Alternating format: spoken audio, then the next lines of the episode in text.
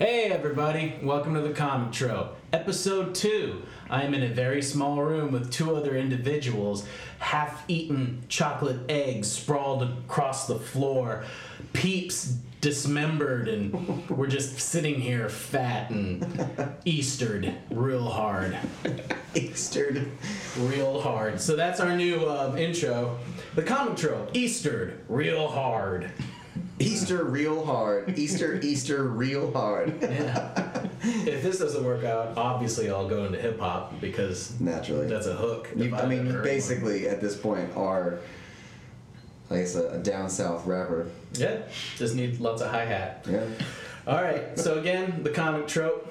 I am here with Dave and Sequoia. Amos, unfortunately, has uh, other horrible things happen to it. I was trying to think of the gas in Marvel right now that uh, eats you alive if you're a mutant, gives you a disease, but I'm just not that comic-y. The Terrigen Mist. Yes.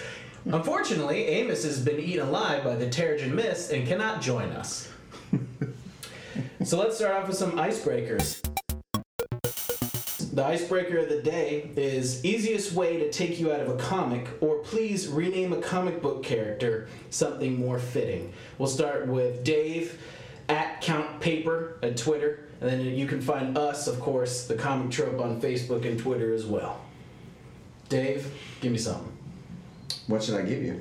Uh, easiest way. What's the easiest way to take you out of a comic? Like if you're reading a comic. Yeah. Uh... Like you're enjoying it, and then this happens, and you're like, "Nah, I'm done. I cannot. I can't get back into this."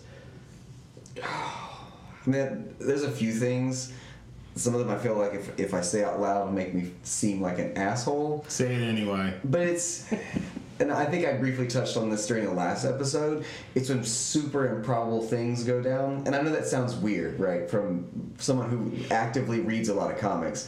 That I would consider like a talking, you know, short walrus man, not improbable, but like, uh, I, so in the, the book that I mentioned last go round that should be remade, El Cazador, right? There's this notorious pirate that sails the high seas, and he hijacks this like luxury ship, and uh, this really wealthy girl who's good looking somehow manages to f- perform a mutiny and best this pirate king in combat, and it's just foolish, like, to me that like uh, and I stopped reading the book. I was like, yes, a twenty year old from the lap of luxury in the middle of the seventeen hundreds uh, young lady that wears a corset is going to best the pirate king in sword combat and take control of his ship, and now that's the plot of the story. I was like, I love pirates, but I'm not reading this. This is bullshit. And that, I don't mean that it only can be women besting men. That no, I don't, no, no. I don't, you know, because uh, I, I absolutely love strong female characters, but that's just that's bullshit and farce. Like I can't deal with that. Consistency. You're yeah. talking about yeah, something right, yeah. that's so inconsistent. Yeah. Like you've built up this world and this incredible pirate, and then basically a intern from um, Dude Medical comes in and. Yeah, exactly. Uh, the ending of uh, Heat or Collateral. Fuck you, Michael Mann. Um, both those are just inconsistencies within their own universe. You know, you watch Tom Cruise kill the entire planet Earth, or at least Los Angeles, for, you know, the better part of ninety minutes, and at the end, a cab driver who's never held a gun before shoots him through a subway car. Inconsistency in universe. Yeah, absolutely. That's a big one for me. That's good. What about you, Sequoia? You want to rename... You want to appropriately name a comic book character for me? Or do you want to talk to me about something that takes you out of a comic, or both? I'll, I'll do both, actually. Um, I had a hard time trying to think of a character that really needed to be renamed, but um, I think the only thing that struck me as being a, an appropriate change would be Doctor Doom, because I feel that he doesn't deserve the title of doctor since he didn't graduate from college. It's true. I mean, I mean he, he had his incident, his experimentation or whatever messed him up. He dropped out, and he started studying the mystic arts. So he's not a doctor. He's P H D student Doom. Exactly. So he's a farce. Yeah. He should just be Mister Von Doom, or, or just, yes, yes, teacher's assistant Von Doom. T A T A Doom. T A Doom. That's good. Wait, but can I ask, in the hip-hop community, you can be a doctor. Is it the same in the comic community? Can you just say it? Like, if you're a supervillain, I feel like, you know, like... I well, know. And we have to believe that given his clout in his home nation, right? He probably was he, given a doctor. He was given an honorary. Oh, I mean, yeah. Bill Cosby true. likes to flaunt that he's a doctor. You know what I mean? Let's face it. He's played doctor once or twice. But he is not a doctor. Literally and figuratively. Not a doctor. Yes, he has both literally and figuratively played doctor. Oh, uh, yeah. oh, sorry, Bill. But no, um, and going to your other question about things that take me out of a comic book, um, it's not so much a, a, a story matter, but if I really get into a book or series and there's like a, like it's late and there's a huge gap between issues, I will drop a series. Um, and more than likely forget about it. Case in point was uh, is uh, Astro City. Is a book I absolutely adore. And uh, for medical reasons, um, Kurt Busiek, you know, wasn't able to write the book. And um, I think when, but at the same time, he was able to complete his uh, his his work on Avengers at the time. And I read an interview with him, and he explained that, you know, he ha- he was obligated to finish Avengers because, you know, that was his bread and butter, whereas, you know, Astro City was a labor of love. But, I mean, there was such a huge gap between story arcs and mm-hmm. issues um, that when he relaunched the book a few years ago with uh, Vertigo, I just wasn't interested. So, it, all any interest or or um, uh, you know, just need to follow up, I, it was just all gone. And I might, you know, go back and reread that stuff after the fact now that it's all collected in trade. But yeah, but books, if, if you spend too too long away, I'll, I'll just forget about it and move on to something else. And to me, that's why it's so much easier for me to read Marvel month to month mm-hmm. than read Image or Valiant yeah. month to month. What I'm saying is that I can pick up trades and read, I can read five or six Image, right? It, just wait six months, read the read the five or six, and enjoy it. Whereas with Marvel, I know I can I can read month to month and it'll be all right. But right. They they got the money behind them. Right. So I'm with you. Yeah, time between comic books can pretty much ruin ruin a comic book. Which happened actually happened to Hawkeye towards the end because it, there was like a eight month between the last two comics or something like that. Yeah, and I don't re- remember what the reason for that was. I mean, you know, Fraction was sort of, you know, kind of coming to his own again over at Image with Casanova and uh, Sex Criminals, which. Amazing comics. So. Yeah, both of those.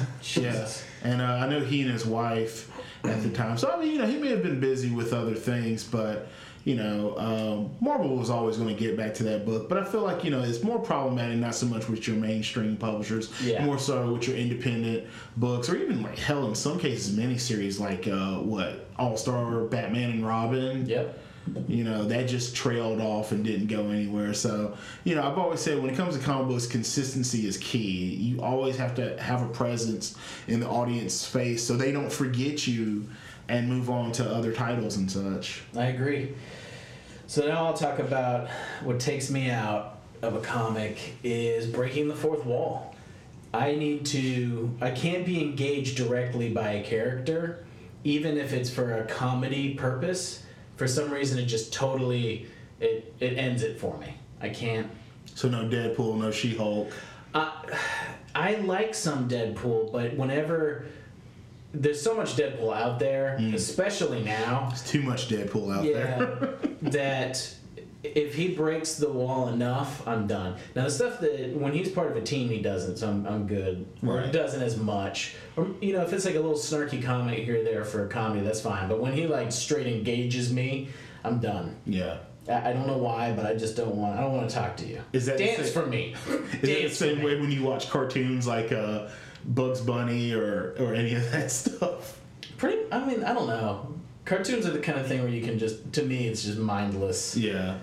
I don't actually have to do anything. Just sit there and look at colors. um, and I guess colors. colors. I want I want Superman to have a new name because Superman. Everyone figures out a way to get to him. They're like, you know, like man. You have to like you have to you have to do so much to hurt Superman, and there are so many creative ways that people have figured out how to do it that I feel like Superman needs a new name. He's not very super. Well, he is Superman, but it just needs, you know, we need something else. Adequate man? Adequate. Mostly man. Mostly. Superior, but if you find kryptonite, could probably hurt a man. I guess we'll stick with Superman. All right, Mister Sequoia, you want to talk to us about the person I just made fun of? Yeah, so, uh, yeah, going back to uh, Superman being merely an adequate character and uh, uh, uh, all his flaws and such, and in honor of uh, Batman versus. Superman coming out this week, uh, the book I wanted to talk about was All-Star Superman, and uh, I forgot what year this came out, but it was uh, written by Grant Morrison with art by Frank Quitely. Mm-hmm. And uh, it was a twelve-issue maxi series, part of D C's All-Star line, which uh, I think its sister book was All-Star Batman and Robin at the time. But um, basically the premise to All-Star Superman is um, in a mission to save astronauts, uh, or I guess... Uh, trying to save astronauts who were on a mission to study the sun, Superman uh, inadvertently contracts uh, he he contracts uh, cancer uh, from too much exposure to the sun, and finds out that he's terminal and that he is going to die. So, with this knowledge that he doesn't have long uh, to live, Superman decides to live his life to the utmost and do all the things that he had never done before uh, with his life, and, and finally try to, I guess, uh, dot all the I's, cross the T's, and tie up loose ends. And uh, All-Star Superman, to me, I think, it, it, you know, there are a lot of people who, who don't like Superman. They just say he's a very... you know, he's too powerful, or he's just not a very effective, or he's just a, a character that does not matter in the twenty-first century or has no place in modern comics. I feel like if, if you believe that All-Star Superman is the book for you to read, it is probably one of the most touching and amazing and just bizarre Superman comics that I've ever read, and most people seem to agree. I mean, it's a very well-loved book, but I always say that, you know, if, if you don't like that character, that book will totally change your mind. Uh, the key is, you know, it's the, it's the heavy detail uh, in the artwork by Frank Quitely. I mean, it's just absolutely magnificent. Um, Grant Morrison, I mean, it, this book is a love letter to uh, the Silver Age version of Superman, so all those weird sci-fi tropes that popped up in those books, he totally embraces them. And um, like I said, it's just it's just a wonderful, touching book.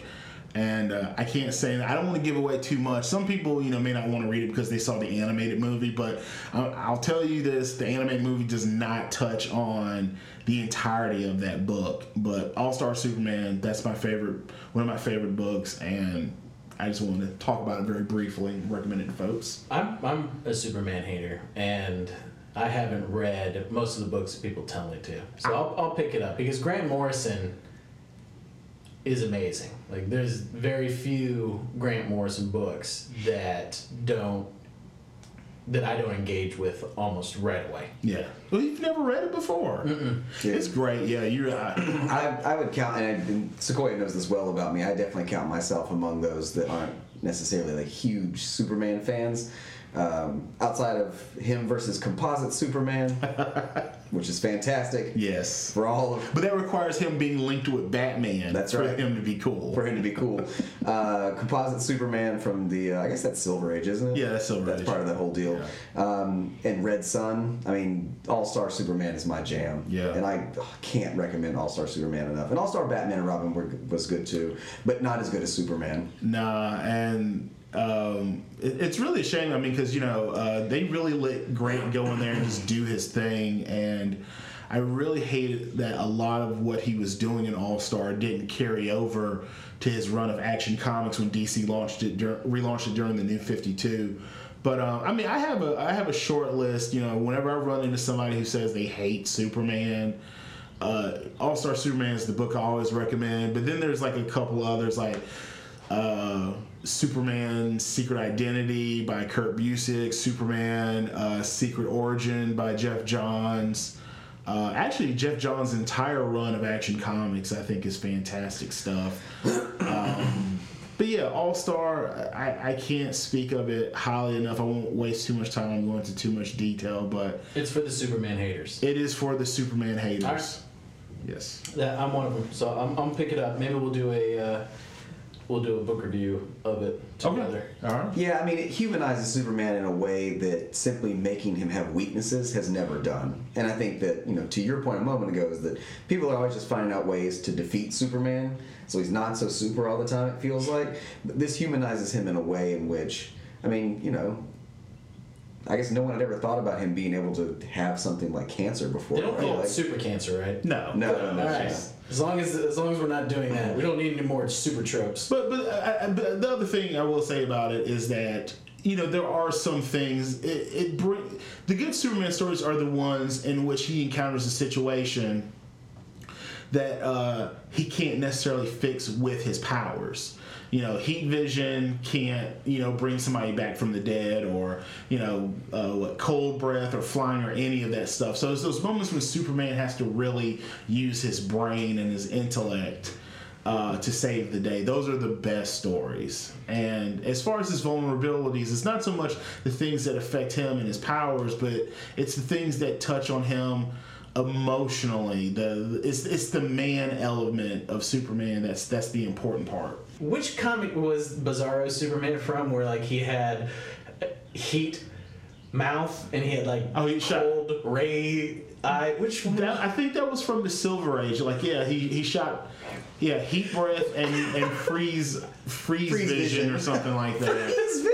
Yeah, his powers were totally backwards. Yeah, but like and he like flew backwards. Yeah, he flew he backwards. Like Powder Toast Man. Yeah. Let's take let's take Superman, just reverse everything that he does, and it's a different character. Yes. There we go. Man whom is super. Mockingbird. So I've been reading Mockingbird, which is a new team of Chelsea Kane, who I don't believe has uh, written any other comic books other than she did a teaser fiftieth anniversary Mockingbird.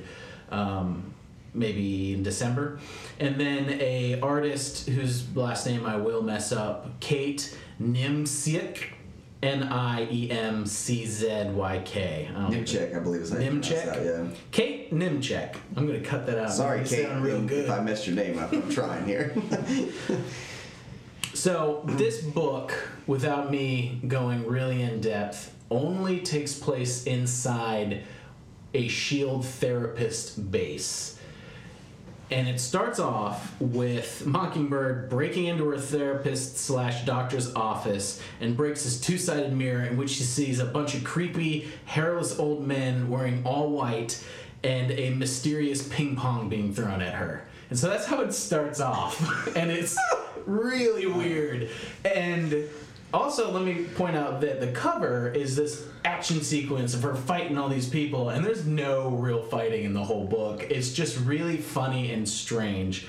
Uh, so rewind to the present time, and we're being shown Mockingbird in a in a therapist waiting room, and there's a bunch of other characters there, including Cage and Jessica Jones, who have chicken pox. And it shows... Uh, do they get it from their baby? Yeah, yeah. Okay. They're holding their baby there. And then it shows um, Howard the Duck reading Guns and Ammo. And it's it's just really humorous.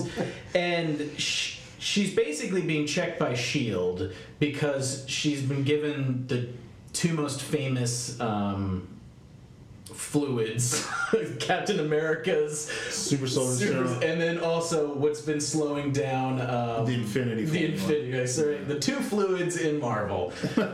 Yep, said that, killed that. That sounds awesome. Um, and she's doing paranoia charts. They're checking up on her. And there's this really, really funny uh, panel that shows her beating up. Um, Shows her beating up Iron Man, Tony Stark, and she's like, "Have you been eating my quinoa?" And he looks very scared. And that, there's kind of this humor, this pushing this book forward that really engages the the reader. And you also figure out that you don't know if you can trust Mockingbird in the way that she's telling the story, because she's basically at her therapist and she's going crazy and she's seeing things. And you just don't know where this book is going. And since I also, this is a new writer and this is a new artist, I have nothing to base previous writing on. I mean, she has written a bunch of New York bestsellers. To me, it seems like a brand new, um, a brand new genre for her, and she's doing a really good job. And taking Mockingbird out of all of the teamed books and putting her in her own is something that hasn't happened before, and I think she's doing a really good job. The humor is right up my alley. It's very dark, um, and not not silly, which, you know, comic books are always silly. So it's sort of an action comic with humorous moments. Yeah, absolutely. And who would I suggest this to? I would suggest this to anyone who is not looking for a comic book comic book, not like action, action, action, looking to be kind of engaged with a with a different kind of humor, someone who wants to experience Mockingbird and, and give her a chance. All right, uh, I'm also reading Venom Space Knight, because anything that has to do with a symbiote or Spider-Man, I have to read. Or space. You see, or space. Yes, and this, I love Cosmo. This stuff. Throws all the three of this yeah, the same time. So this is written by Robbie Thompson, uh, who is writing every Marvel book, apparently. He's writing Spidey, Silk, The Amazing Spider-Man, and uh, he's written a lot of stuff, um, Spider-Man and Marvel in the past. Is the art is by Ariel uh, Olivetti, mm. and it's really good, the the art. So, what's weird about Venom in Space is that he's taking him away from the Guardians of the Galaxy, where he's basically just muscle. I mean, and now he's not only the muscle user's thing, but he's never had like a very forward-facing part in Guardians of the Galaxy. Like none of the none of the comics are kind of are directed by him. So he's pulled out of this team and he's trying to do good for the universe. He runs into a suicidal robot called eight oh six, I think eight oh three, and this robot just wants him, just wants Venom to kill him. He's like, please kill me. Kill me, kill me, kill me. And Venom's like, nope, I'm gonna help you out. And so that's kind of humorous, but this is th- this is what's getting at the part I don't like about the book. And then he also meets up with a giant killer panda, who, whose son or daughter, her the panda's a woman, woman panda, mm-hmm. killer woman panda named like Peaky or something like that. Um, yeah. Wow. They're going after the kid. It's humorous, and that's what I don't like about it, is that it feels like a Spider-Man book. Mm. It also feels like a Guardians of the Galaxy book, because not just because it's in space, but it, it feels like they're trying to make the Guardians of the Galaxy movie. Yes. So the tone isn't right for Venom. And I get that Venom isn't Venom anymore, that he's not he's not evil, that this is um, Flash Thompson, which... I never remember being a humorous character. Well, he was, he was never much of a character, yeah. really, at all, until they kind of started introducing him more as kind of like Peter Parker's non-super well, he's, antagonist. Oh, yeah. yeah, originally he in, in the Spider-Man comics, he was the guy who bullied yeah, um, Peter, Peter in true. high school. Yeah. But, uh, you know, as the book progressed, you know, um, I think Flash, him and Flash became friends. They did, yeah.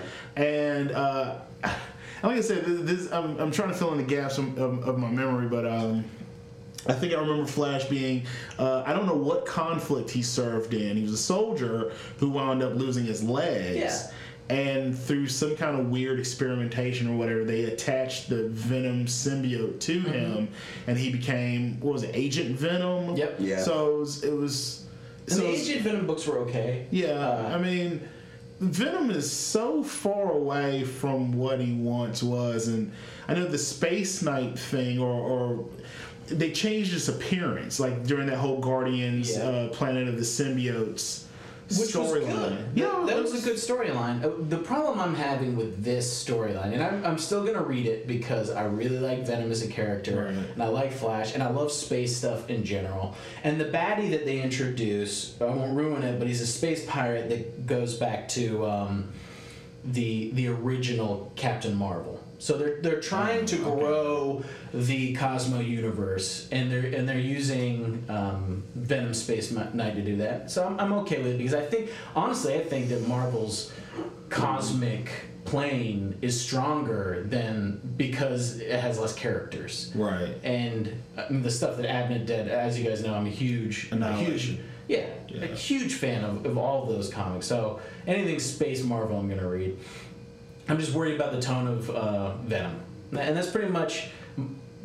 It is an action comic book, though. I mean, like, yeah. panel to panel, blowing stuff up, big guns. So if you're into that, I would suggest it. Easy read. Uh, and not it's not one of the most expensive out there. So I, I would uh, I would wait for it to come out in, in a cheap version or wait for the uh, Marvel Unlimited. But I, th- I still think it's worth reading. Just because it's in space. That alone. That alone. Marvel space. Read it I'm gonna because read. Space. Crossfire. You'll get caught up in it. Crossfire. We're gonna... Yeah. Yeah. Yeah. You gotta have those sweet leather jackets. So let's talk a little bit about the worst or most ridiculous crossovers that comic books have seen. Man. Not, not that I've read them, but I really want to talk about, because I think I could write these books, Predator and Archie or Punisher and Archie. So that happened.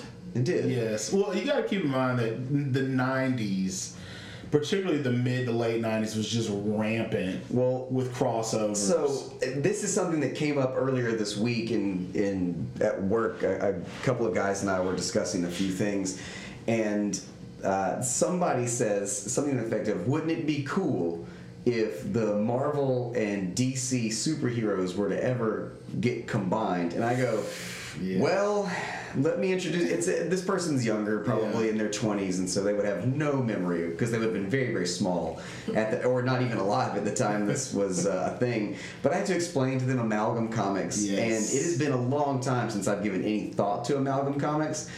So I I Wikipedia'd uh, the Wikipedia'd Wikipedia'd no, Wikipedia'd. I was about to say Wikipedia'd is correct. Right. No, no, no, no. It's it's is you wicked or wikied because I wikied okay because because our, our the slogan back in the day used to be if you asked a question somebody would say wick that shit. So I wicked that shit, and in in showing them Amalgam Comics, it brought me down the the path of the more benign stuff, like the X O Man-O-War and Iron Man crossover, right? That kind of stuff. God, that was terrible. Right, looking. but uh, but it also made me think about the really offensive stuff that was done, and that's the Amalgam stuff. Dark Claw, which was the Wolverine Batman hybrid. I was um, just about to say. I was just about to mention that and how awful it was. Oh my god! Oh, I'm gonna have a hard time remembering all those. Uh, there was the Ghost Rider Flash crossover. What was that? Um, Speed Demon. Speed Demon. Um, Iron Lantern. Yeah, oh god, I barely remember that. Superman and Captain America were crossed over. What were they called? He called. What was it called? Super Patriots. No. Super, yeah. It was, It was, no, that's an Eric Larson character. Yeah, it was, but it was something along those lines. And then I remember they mixed up Doom, uh, Doom Patrol and uh, X-Force. Yeah, there's a lot of... But, you know, those are all... Well, they're all, like, one-shots or two-issue miniseries. And, and, and they More did less, that stuff. Yeah. They did, like, two sets of Amalgam. Right, it was the stuff that Marvel put out on the Amalgam line. Yes. And then the stuff that D C printed on the Amalgam line. And each of them was more heavily weighted towards... the other's interests, yeah. and so it became, not that it wasn't already convoluted just by its inception, but just that the whole thing just became it's basically just a pile of puke. That's what I, that's all I yeah, refer to. I, now. I remember being really excited about it at the time, you know, when it was coming out because it was just it was something you had never seen before. Yeah. But, and it's uh, and it's really only one. It's only something that they've done one other time since then when they did the Justice League Avengers stuff yes. in the, the mid two thousands. Yeah, they really didn't cross over. I think towards the end of the nineties uh, into the early two thousands, they stopped because there's some kind of beef between... Well, there's always been beef between Marvel and D C, but yeah, they stopped doing crossovers altogether. Probably because they weren't selling either. I mean, they couldn't have sold. It sold like yeah. hotcakes when yeah. it first came out. Yeah. When it first came out, but I mean, after people figured out how horrible they were, did they really sell? But they were event books at the time, and I mean, that's why they did so many of them, because, you know, it's it's a fanboy thing. Like, whoa, what would happen if, you know... Uh, Daredevil or Punisher fought Batman. So, I mean, they, they put that stuff out, you know, just to kind of appease fans. And, I mean, people ate it up because I, I remember all sorts of that. There was uh, all Mark Silvestri's Top Cow stuff teamed. It was like, uh, was Elektra and Rip Claw or some yeah, crap yeah. like that. Yeah. Jeez. You know, it's really hard to pick out some of that stuff. There's so much of it. Yeah, there was a lot of that. Shovel book, as I like to call it. Shovel book. Toss um, that right on the pile. What about Spider-Man and Ren and Stimpy? Did you know that happened?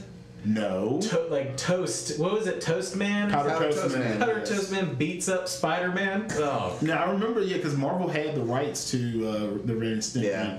comic book. Spider-Man yeah. just... He, he's in every book that he could possibly be in, including all of those creepy, like... um books that were supposed to, like, help kids, but really oh, yeah. were just, like, really creepy, like, My Uncle Touches Me. Or the one, like, Don't Do Drugs, Kids. No, um, I was like, come to the bathroom with me. And the Spider-Man's like, no, don't do that. like, like, you need Spider-Man to tell you. Yeah. Well, you know, Spider-Man's the face of Marvel Comics, and, you know, I think he's a very, still to this day, he's a very popular character with small children, you know, I think because of the visual appeal. But uh, speaking of weird crossovers, okay, one I remember that, like, when you mentioned you wanted to do this, the one that stuck out in my head was the X-Men Star Trek crossover that they did. Tell me and, they, and they did two of them. Ridiculous book that I've never heard of. Yeah, so basically they, they did two separate crossovers, and I think this was at the time uh, Marvel had the rights to produce... Uh, Star Trek comics, you know, with Paramount or whatever. Well, they've been D C for a long time. Yeah, they had been D C. D C had done a lot of Next Generation books and things. Yeah, they did. Um, D C had them back during the eighties, but during the nineties, Marvel had them. And I think this is when Deep Space Nine and Voyager were on the air. But um, uh, the two crossovers, one was with the uh, the original crew, you know, Kirk and Spock and all them. And then they did another one in which the X-Men... Uh, met the crew of the Next Generation cast or whatever. But uh, the thing that stands out to me was basically Wolverine going into one of his berserker rages and Spock having to apply the Vulcan neck pinch to get him to calm down. I don't even remember what the damn story was was about. I think somehow the Phoenix Force was involved in it. But yeah, I just remember that just being such a weird, odd thing because as much as I love the X-Men, the X-Men, to me, do not belong in space. And granted, yeah, you say, what about all the, the Shi'ar stuff? It's like, yeah, no, that's... It's, it's just, the worst X-Men. Yeah, it's the worst. Some of the worst X-Men stuff. It's like, when you get into that weird-ass cosmic sci-fi stuff, like, yeah, that's just not the X-Men's wheelhouse. And we need to keep them out of space. What? They've pretty much ruined all of the space. Uh, they've ruined much of the... the cool space tales, especially what's uh, Cyclops' brother, not Havoc. Oh, his dad, uh, Corsair from okay the uh, Star Jams. I'm, I'm okay Star with Jams. That. It's his other brother, Vulcan. Vulcan. Yes. Vulcan was not necessary. No, he, not there, was a, there was already enough summers, so we don't need another one. No more, no more. But uh, oh God, I'm trying to think uh, some other odd crossovers. Um, Sonic the Hedgehog and Spawn. Yeah, see, I. I I, I totally just, forgotten I just, about that. I'll be honest with you, I just Googled weird crossovers, and that's the one that keeps coming up. I, I'm not going to read that book, but I'd like to think that Spawn just destroys Sonic and Tails, and that's it. Just crushes him and sends him to hell. What did Sonic ever do to Spawn? Nothing. What could Sonic ever do to Spawn? What imprint could he have left? I have a feeling out there somewhere is a sentient hedgehog that moves quite quickly. I, now, I recall Spawn had a crossover with Batman back yeah. in the day. That was actually pretty good. Um, apparently, it was okay. That Ninja Turtles Batman book is pretty good. Really, I haven't read it, but last time I spoke with Amos, he said it was worth uh, worth worth reading because everyone from the Ninja Turtles is all funny, and Batman's just like, stop with the jokes. the uh, it's not a crossover, but speaking of Spawn, um, Angela being in the Marvel universe now is still just like.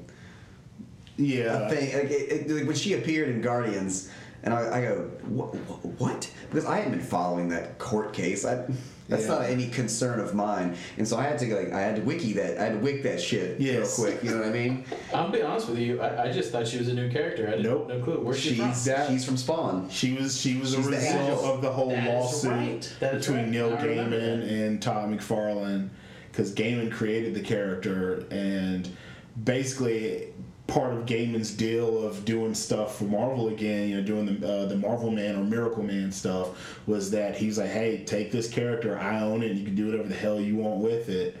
And uh, yeah, so now Angela, who originally was an Image comic character, is now a Marvel comic character. It's so strange because she just there's that uh, uh, the moment in like the, the second arc of All New, All Different Guardians, yes, where she gets awoken kind of and and keyed into what's going on with like the Age of Ultron stuff, and so she appears in this universe, and I just it took me a minute because I wait.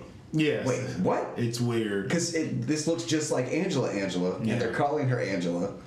Oh, this is Angela. So I, I waked that shit and found out, and sure enough. And they don't know what to do with her.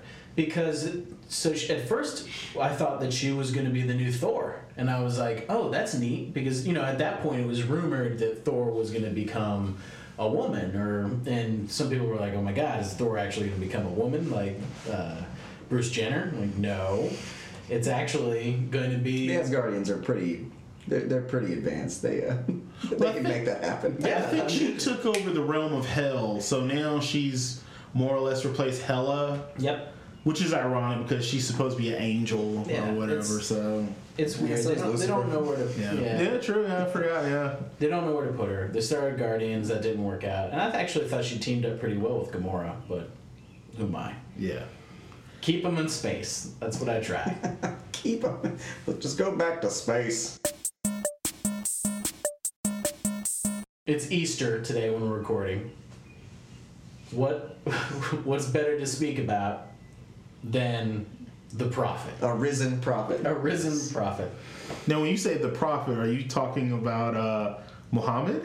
I am talking about John Prophet. Oh, that prophet. Image Comics. Mm-hmm. And this is an interesting one because it's not a reboot, but it's a reimagining, and it starts off like Comic twenty-one. Uh, Sequoia, you seem to be pretty knowledgeable. Horribly knowledgeable about John Prophet. So why don't you give us, uh, talk to us a little bit about before this comic, what it was. Yes. And then we'll, we'll go into who is doing this comic and what it's kind of turned into. So originally, uh, Prophet was a comic book launched by uh, Rob Liefeld under his Extreme, the Extreme Studios banner uh, through Image uh, Comics, and um, this was around the time when, you know, Rob Liefeld was very prolific with the stuff he was putting out. If you remember his work, uh, Youngblood was his first book. Then he had Bloodstrike, Supreme. Uh, Blood Wolf, a lot of blood in the Image uh, in, in his line of books. But uh, Prophet originally appeared in Youngblood, I think issue two or three, and uh, he was a character apparently originally intended uh, for Liefeld's work uh, with X-Force, but uh, he kept it to himself and decided to bring him over to Image. But basically, the promise, the premise of uh, of Prophet, like I said, the, the book came out in nineteen ninety-three, but. Um, I think nineteen thirty-seven thirty-eight, you know, early portion of uh, World War Two, uh, John Taylor Prophet is a homeless man um, who is brought in by Doctor Horatio Wells, uh, for an ex- who's a time-traveling scientist. He's brought in uh, so that Wells can conduct experimentation on him. Basically, Wells' goal, he is to create a super soldier. Uh, through uh, genetic experimentation, and uh, he essentially turns uh, Prophet into a Captain America type character who was originally intended for use in some kind of future Holy War conflict, but Wells decided, along with augmenting Prophet, that he was going to instill him with a strong belief in God in order to, you know, be a champion in this Holy War. And for whatever reason, uh, Prophet is put into stasis during the uh, late thirties and uh, is resurrected Uh, in the nineties, and you know, which he runs into the characters of the book Youngblood, and uh, he sets about uh, fighting in this this modern Holy War. So that's the basic, you know, premise of Prophet. Um, not a lot of meat there. It's, you know, it's like a lot of Rise Liefeld stuff. It's just pretty damn shallow. On the nose. it's it's a ripoff of uh, of Captain America. A little bit of O M A C in there if you're familiar with that character. Um, I, I think it would be fair to say that pretty forgettable character. Yes. I mean, I just remember a lot of purple when I think of Prophet. Yeah. Second purple string. Purple and gold. Yeah. He was a Laker. Yeah. He was an E C U fan, a Laker.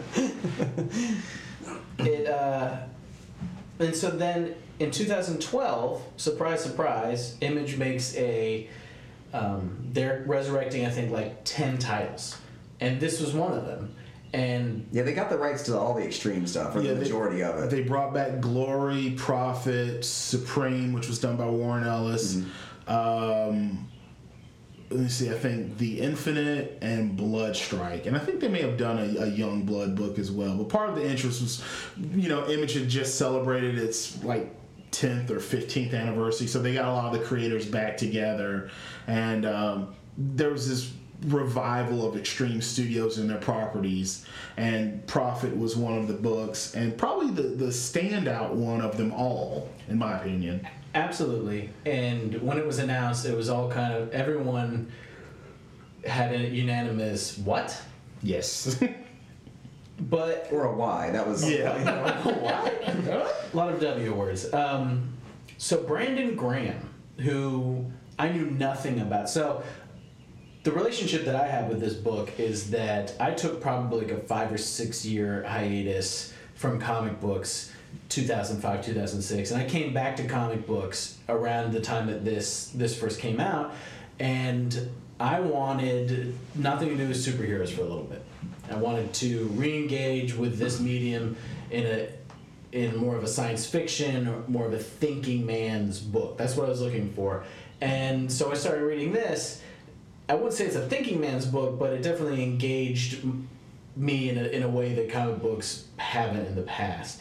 So I don't know much about Brandon Graham, other than he's part of a crew that's called Meat House, uh, who's done a lot of really interesting art, really strange stuff, lots of butts. There's lots of butts being drawn by these people, uh, which is fine. Nothing wrong with butt drawing. Just saying that I've noticed lots of butt drawing.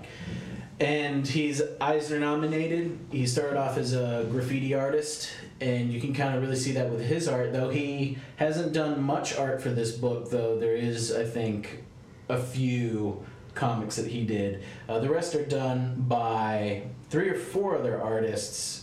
The only one whom I can pronounce is Simon Ray, and you can pronounce the other guy. Right? Simon Roy, um, Farrell Dalrymple, and um, Giannis Milo Milano Giannis. I'm probably messing that last one up, but yeah, they, they he he has a uh, art art team that, that that circulates throughout the series. And I guess as we explain the book, you know, you'll kind of get each artist has a different story that uh, that they handle. Uh, but, you know, I won't go too much into that. And volume one is pretty long, so let's see how much we can kind of explain it and it'd still be entertaining, because, I mean, it's I think it's like one hundred seventy-seven pages for yeah. the first volume, so it's a lot. Four volumes in total so far. Yeah. I think the most recent one, Earth War. The book's coming to an end with issue forty-five or forty-six, but I think it may have just. And there's some spin-offs, so this was very, this was very yeah, the, successful. Yeah, the the war, the Earth War is the new. Yeah. yeah it, it has just started. It started in January. Okay. Yeah. All right. So here's the uh, here's the write-up that I found that I thought that did a good job. On distant future Earth, changed by time and alien influence, John Prophet awakens from cryo-sleep. His mission, to climb the towers of Theuli-Van and restart the Earth Empire. But news of the Empire's return brings old foes and allies out of the recesses of the vast cosmos. It's pretty good. So it starts off ten thousand years from the nineteen nineties. Right. And this weird worm, spiky worm, comes out of the ground, and then John Prophet emerges. John Prophet, what you know, what I really like about this book is the use of tech and how they explain what he comes out with. Right. So the first thing that happens is this weird goat-looking thing. It's on the hunt. It's on the hunt. With four jaws. With four jaws, attacks four sets him. Of jaws. Yeah. And he goes after it, and he wins, and he ends up eating it. He's got this really awesome knife, and he just goes at the weird goat alien's head, gets it good, and then eats it. And then explains all of the different... all the different gadgets that he emerges with. Yeah, and they do that um, kind of either each time they introduce a new piece of tech or any time that they introduce a new prophet. Which is, which I think in any other book I would say is a negative. I would say I don't like being explained what kind of tech you have. But for some reason, I, I see John Prophet as looking at what he has. Yeah. And he's, like, doing an inventory. And he's like, all right, I've got razor wire. I've got climbing stuff. I've got binoculars. I've got a flint strike. And and I'm It's okay all very survivalist gear, you know, for somebody who just emerged from, from the Earth's core or wherever he's been buried. Yeah. Um, yeah, I mean, it's, it's the beginning of the book's world building because... Um, it's such a far-out sci-fi book. Um, and, and the other thing is with the book, there's so little in the way of dialogue that, you know, those little moments of kind of, you know, exp- narr- well, not, not narration, but uh, context and um, just explanation of the different tech and gear, it kind of fills in the gaps. Yeah, and then, I don't know how to explain it, but the narrator, whoever it is, um, gives us very little... but gives us just enough to push the forward story with the art. Right. It's the art that that's really giving us what's going on. But little stuff is added. He kills what he knows he can eat. Right. He feels the metal under his boots, and it shows this spaceship. So you know that the spaceship's made out of metal because you can't get to clang or whatever. Uh, I like that. And the art um, for this first... for this first arc is isn't over stylized, and I think that's what I like about it. It's it's very simple, and building a world. I mean, it's, it's the landscapes look very human, and then we're given these weird apes that I guess were humans have evolved into apes that are being enslaved, like, you know, like monkeys by weird bug people. Yeah. Which I don't really understand, but... Yeah, well, there's a lot... Of, initially, when you start off the book, there's a lot of what the hell. Yep. Because, I mean, for a book called Prophet, you know, automatically it starts off ten thousand years in the future. Nothing about it is recognizable or, you know, familiar right. with uh, with the previous book, so... Uh, you're kind of at a loss, but like I said, it's it's it, it pulls you in and it, it rewards you as you uh, as you travel along with the main character. Uh, you find out more as he finds out stuff, and uh, it's a very fulfilling book in that regard. It's, I think, one of the, the, the first things that that I continue to to feel and to think about while reading the book was, is, fuck this place. Like, I would give up. Like, I would not, I would not be okay with finding myself on this version of our Earth. Like, not in the slightest. Yeah, like, he literally is a man in a world full of monsters. Yeah, I would just lay down. But he seems perfectly content to just exist with them. He yeah. doesn't seem human. He seems like... He seems, because he is, right? He's a super soldier. Right. He is having dreams, and they're telling him what to do next. So he's been pre-programmed to do certain things, And he, when something feels right, he knows he's doing the right thing. So he's in... He goes into something called Gel City. Yes. That is a, a smell-based caste society. So no one can see him, I guess, right? Right. And he's put what looks to be like some kind of gel...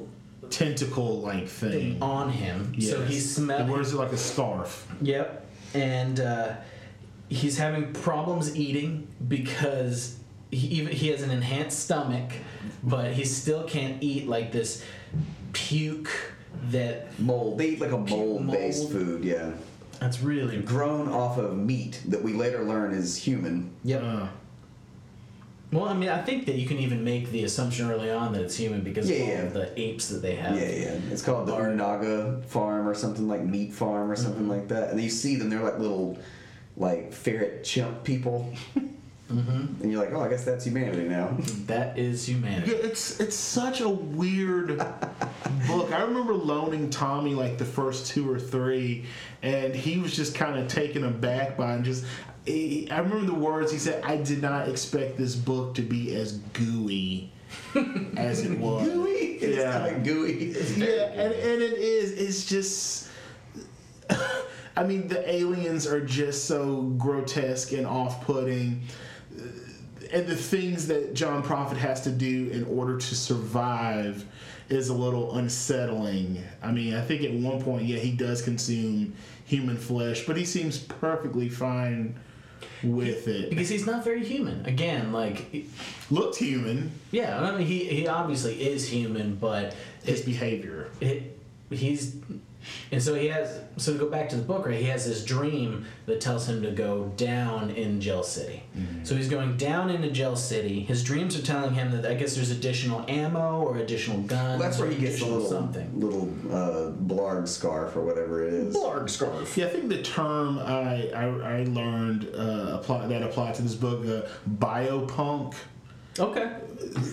That's a thing. I, I it's first time I read it last night for the first time, but yeah, a lot of the stuff. It's a lot of um, bioengineered, organic mm. tech based, organic based technology. I guess akin to Cobra Law from the G I Joe cartoon. Absolutely. Yeah, that that was the thing. The Empire of Cobra Law. Yes, they should do a crossover. Speaking of crossovers, I'm seeing it. Cobra Law. Um. So yeah, another one of those hairy, spiky um, ground worms pop up, and inside of it is something called a dole mantle and a translator ball. I'm pretty sure we all know what the translator ball does, right. But the dole mantle basically does whatever he needs it to do, and it becomes the prob- most important thing that he has throughout the, this book. It can become um, a breathing apparatus, a breathing apparatus, an arm, anything. All right, but then... A parachute. A parachute, yep. yeah. So the the dole mantle, he's got he's got a translator ball, and then these bug people carrying bug weapons roll up on him because it's made too much noise, and the dole mantle saves him from getting shot in the back. And he fights these weird bug, gross bug, Gel City people, and uh, looks like he eats one of them, so good for him. Yeah. Well, he needs to he needs to uh, uh, restore his nutrients after uh, yep. all that heavy combat. He and has then, to stay alive. Oh man! This and then my favorite part of the book. Yes, the first book comes up where he, he's going back to his bug palace, or whatever that he wants to call it, oh, his God. little pod, and he's being told to go meet a contact, a contact for the someone for his on, mission, someone on the inside. Right. Um, Dave, how would you describe the face of his contact? Well, you know, here's the thing. It's the mixture, basically, between... Well, it's a vagina. It's definitely a vagina face. It is, it is a face only Georgia O'Keeffe could love. It, it absolutely is. A, there is no other way to describe this bug. It, it, but it's not really... It's not bug like everything else that's there. No, it's, it's, it's wormy. It's, it's hairy. It's, yeah. Hairy and wormy. We learned that it's, I guess, a she... Because the first thing it does is demand that John Prophet mate with it. And so then it smokes a crack pipe. He kind of space crack pipe. Definitely smokes a space crack pipe. Space. It has space crack. I, and I, for people who aren't going to read this, and you should, because, which is a shame, because you should read it, even though we're because we're doing a horrible job of talking about how awesome it is. But I would actually say that Alice in Wonderland Worm is very similar to, oh, to yeah, the caterpillar. Yeah, yes. The caterpillar looks. I feel like this is the um, X-rated version of the caterpillar. Yes. You know, if you took, let's just let's just put it this way. Last thing I'm gonna say about this is, if you took a caterpillar and a vagina and put it together, that's what this movie is. Like. Yeah. Yeah, in a weird sort of way. Yeah, that's true. Well, and Alice in Wonderland is sort of a proper metaphor for, uh, or proper, uh, I guess, uh, uh, comparison for this book, because it's uh, someone that we're meant to identify with and their journey through a very strange, yeah, alien-like landscape. Um, well, okay, yes, I'll admit, maybe we're not doing the best job of describing this book, because we are using words like grotesque and... Uh, vagina pillar. Yes, and, and, and gross insect, gloppy, gloopy. I mean, yes, this... This is a really gross-looking book, but it's a very fun book. But um, I guess the thing we, we do have to touch on is just sort of what about it appealed to us. And um, like you said, you wanted to read something that was non-superhero based. Myself at the time when I read the book was looking for something more sci-fi oriented. And basically, this is a very hard sci-fi book, reminiscent of, say...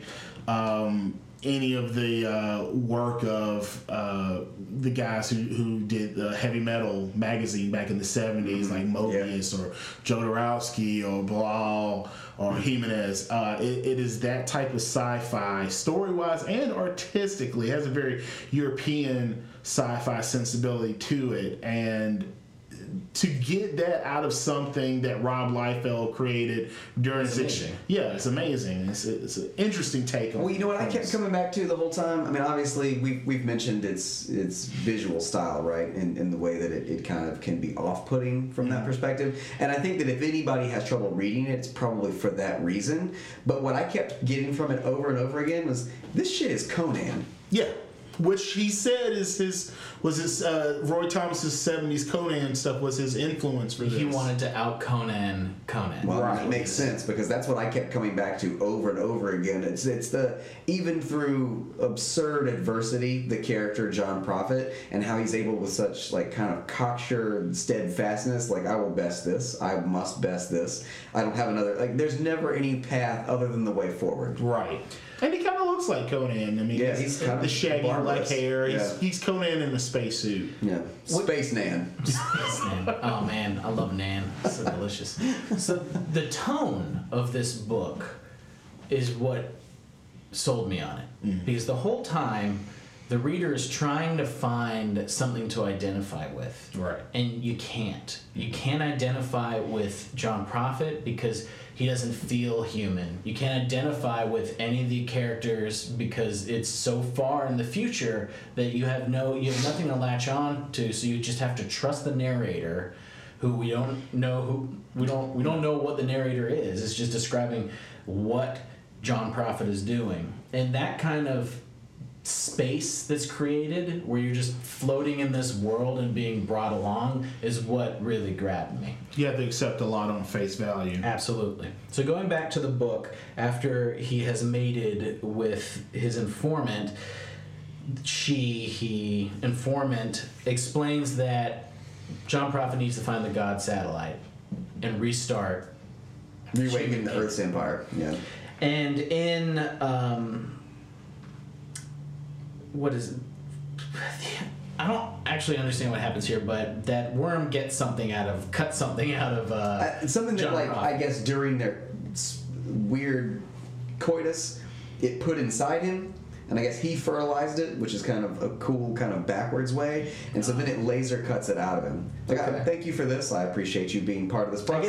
I guess, and so then he can. That creature can have a baby now. Yeah, exactly. Okay, I didn't well, catch that. That's neat. Yeah, I, and I guess that helps too, because since it spoke, smokes space crack, you definitely don't want to house the embryo in it. So. Yeah. No. Well, the space crack That's that's why there's only one of him left. That's true. You know? Just fiending. All right. And uh, that's the end of the the first comic. A lot happened in the first comic. Oh, yeah. Which is uh, pretty interesting. So he he's moving on his way to the satellite, to the God satellite. He is far away, and he runs. He leaves Gel City into another city that seems to also be a whole lot like Gel City, and it's called uh, Atoxa Caravan. Oh yeah, yeah, okay. This is the city or the, the the village that's built on the back of those giant moving beasts. Yep. And, like, yeah, they're, they're, they're this constantly moving caravan. And the beasts that this society, village, tribe, whatever, the beasts that, they, that they've built their their village on top of, I think the whole idea is the, the, the leader of the caravan eats whatever is in front of it, and then whatever it excretes, the beast behind it eats that, excretes that, the beast, and so on and so forth. So, yeah, it's a human centipede. And then the last beast to eat, they the the people of the city collect that and then sell it as a drug. Right, right. So. Well, not even just a drug. They mentioned that their homes are made out of it, yep. that it, like, basically sustains life. I mean, I guess it's spice in a weird sort of way. Mm-hmm. That's pretty, I mean... You have to admit that the world building in this is pretty complete. And, I mean, just so much is given in so little words. Well, they talk about a lot about how it's it's just fact. They don't try to explain the concept of it. They go, it's true. It, it's like, well, as you well know, we use this to build homes for them. Like, right. I didn't know that, but now I, I guess I understand that. And we're in the process of this, we're introduced to a, a Zuguan blade-wearing... Um, badass who is wears all of his victims' heads on his back, and I guess he just kills people for fun or for money. Not really sure, but for sport potentially. For sport, yeah, we're introduced to him, and the most important thing out of out of this comic is that well, there's a bunch of stuff happens, but. The the one thing I pulled out of this is that he's being allowed, John Prophet is being allowed to live amongst them by the king, who is in some kind of stasis, right? And he finds out through his translator that they plan on killing the king. Right. And he thinks that's wrong. Even though in the back of his head, he's being said, this isn't your thing, man. Move on. He's like, nope, I'm going to go kill the guys trying to kill the king. Right. And then he finds out that he just totally messed up like a tradition amongst this tribe to that the new king kills the old king. Right. And so all then he's got to run because he's got a bunch of bug people coming to get him. And he ends up killing a bunch of the bug people in throughout this comic, which then attracts the assassin that I mentioned earlier, who starts to track him. Right. And uh, it's pretty awesome. I mean, he's he has all kinds of things happen to him, you know. And this uh, the it's just. The first two issues that this prophet is in, correct? Mm-hmm. Or is it the first three? The first three. The first three of this six, six arc run, or six issue arc. Um, before he gets to his eventual, you know, place, he, he gets to this this tower that leads into space, right? He's got the, the headhunter on his trail, essentially. He's captured this drone insect, and he's flying it across the wasteland. And, um, you know, he gets his arm smashed off. Right.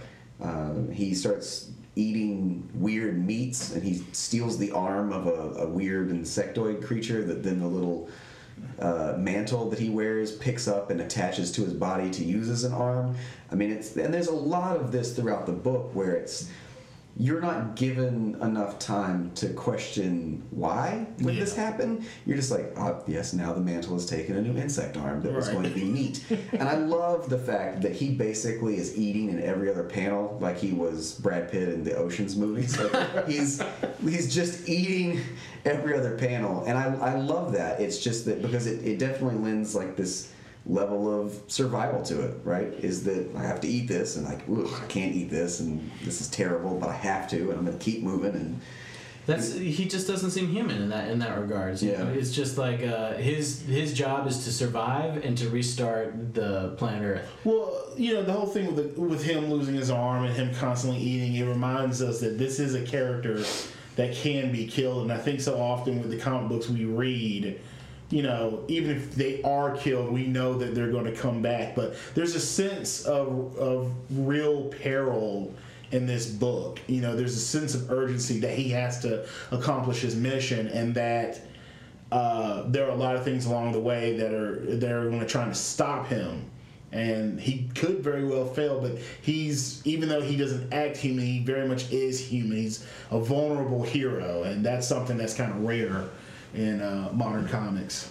Yeah, and and so the the this book ends with John Prophet um, escaping that town on a half dragonfly, half pony, I think.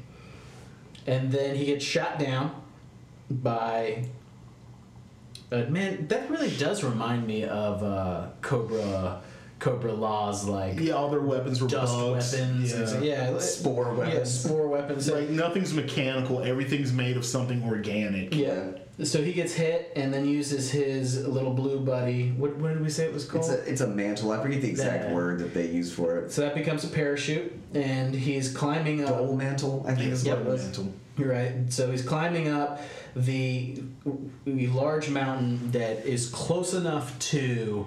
the God satellite that he can get up there, but then we are given uh, then the assassin comes up, cuts a dude's arm off, but he just he just keeps moving up, and the dole mantle becomes his new arm. He makes it to the God satellite, and he almost gets killed by this assassin, and then we're shown other humans for the first time in the book. And they're not just other humans. Even better, they're other John Prophets. Yep, a whole bunch of clones, more Johnnies. Johnny, Johnny lived often, and he is able to restart the God satellite. I don't know what was so. Did we ever figure out what was so special about this John Prophet that he was able to do it? Well. I guess I don't want to give away too much of the book, but I, I guess uh, the thing that we learn about John Prophet is that, like, like I said, there's a series of clones of John Prophet, and each one has a different name or title or rank, but each one has been genetically enhanced to fulfill particular uh, uh, missions. So, okay. You know, some are better suited for certain types of tasks than others.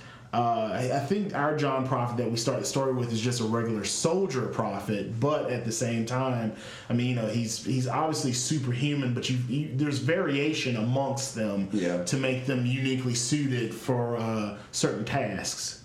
Yeah, because he gets into the the spaceship satellite main seat and starts up the uh, the universe, and so all the other prophets are awoken because of him. Right. And then that's where this book ends, and that's our introduction to this world, is through a soldier, a John Prophet soldier. And we're given...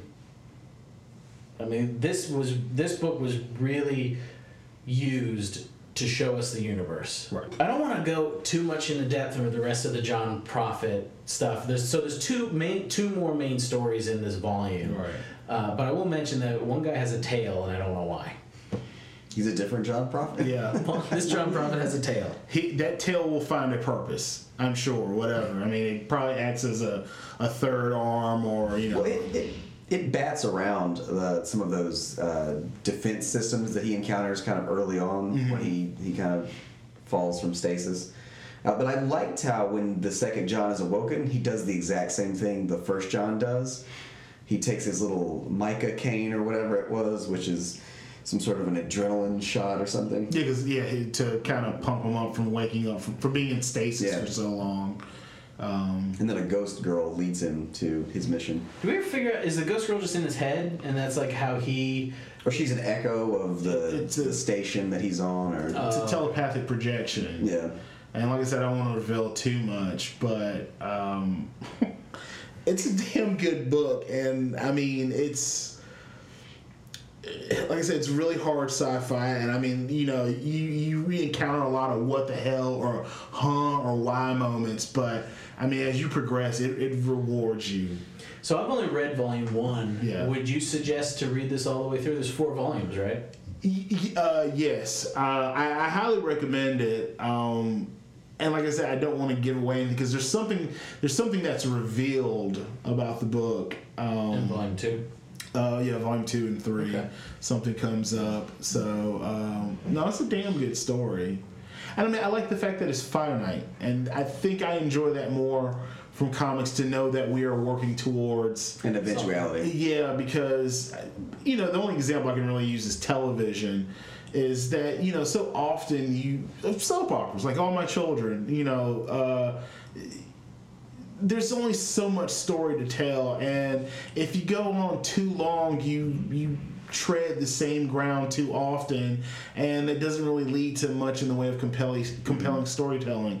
So to know that you're working toward, towards a conclusion, you know, makes every issue of that story, makes every moment, um, what's the word I'm looking for? Just more, um, there's more to savor. There's more to get out of it because, you know, it... You've only got so much time with these characters in this in this story, so sure you can't. I mean, Superman can never die. Yeah, yeah. But Superman's always going to be doing the same thing, more or less. Same thing with Spider-Man, Batman, any. And you know that people aren't gonna people aren't gonna pick this up, at, and like he's he's got to end of the story, and the the chances of it getting picked up again and, and relaunched are slim. I thought the tech was fantastic. Uh, the lack of conversation in the first book worked because it was pushing this world forward. Mm-hmm. Instead of having to subtly talk about technology, they just gave it to you right there, and, right. They, and they just blew this universe up for you and introduced you to it. I thought it was really good.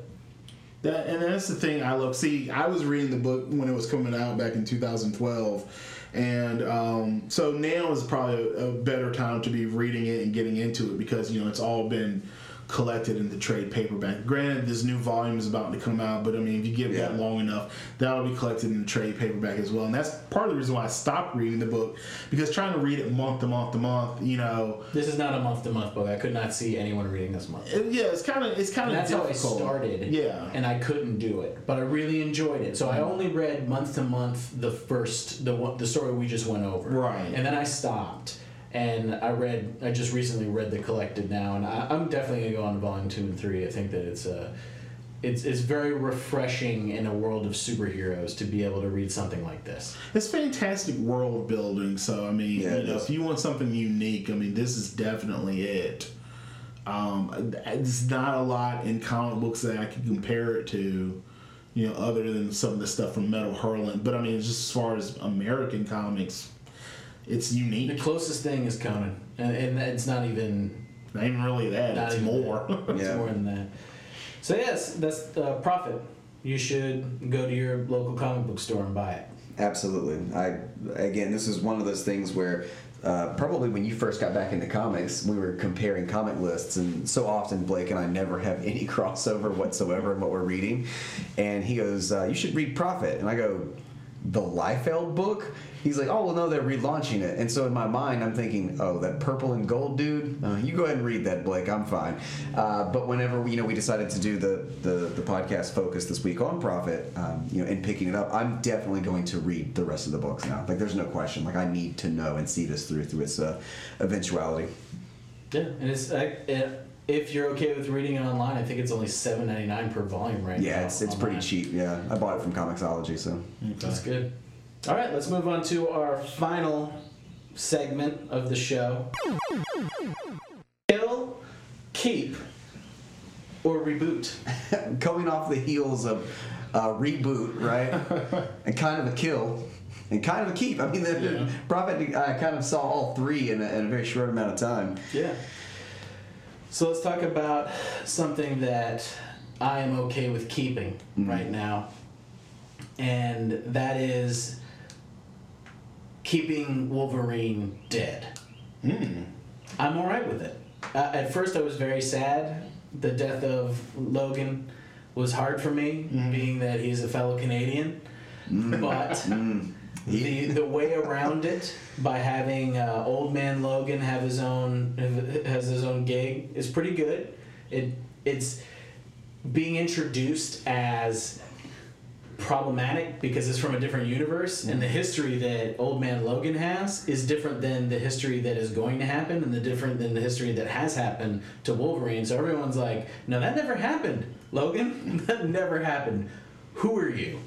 I think that's cool, and I think that um, X twenty-three as the new Wolverine is working out, and uh, I hope that he stays dead as much as that he has been such a part of me growing up. Uh, I'm all right with that. So. There, just put it on the table, guys. Dave, kill, keep, or reboot. Oh man, uh, I mean, as as far as a as a, a keep is concerned, I think I definitely agree with you. I think I mentioned last time that you know I, there are some major iconic heroes that I think need to die, right, and stay dead. Maybe if not forever, then at least long enough for us to like really want the hero to come back. Um, you know, Superman comes to mind as like one of those characters where I, none of us were really like clamoring for Superman to die, but they, you know, most of us weren't reading Superman anymore, so they were like, let's kill him and he'll stay dead. It's the death of Superman.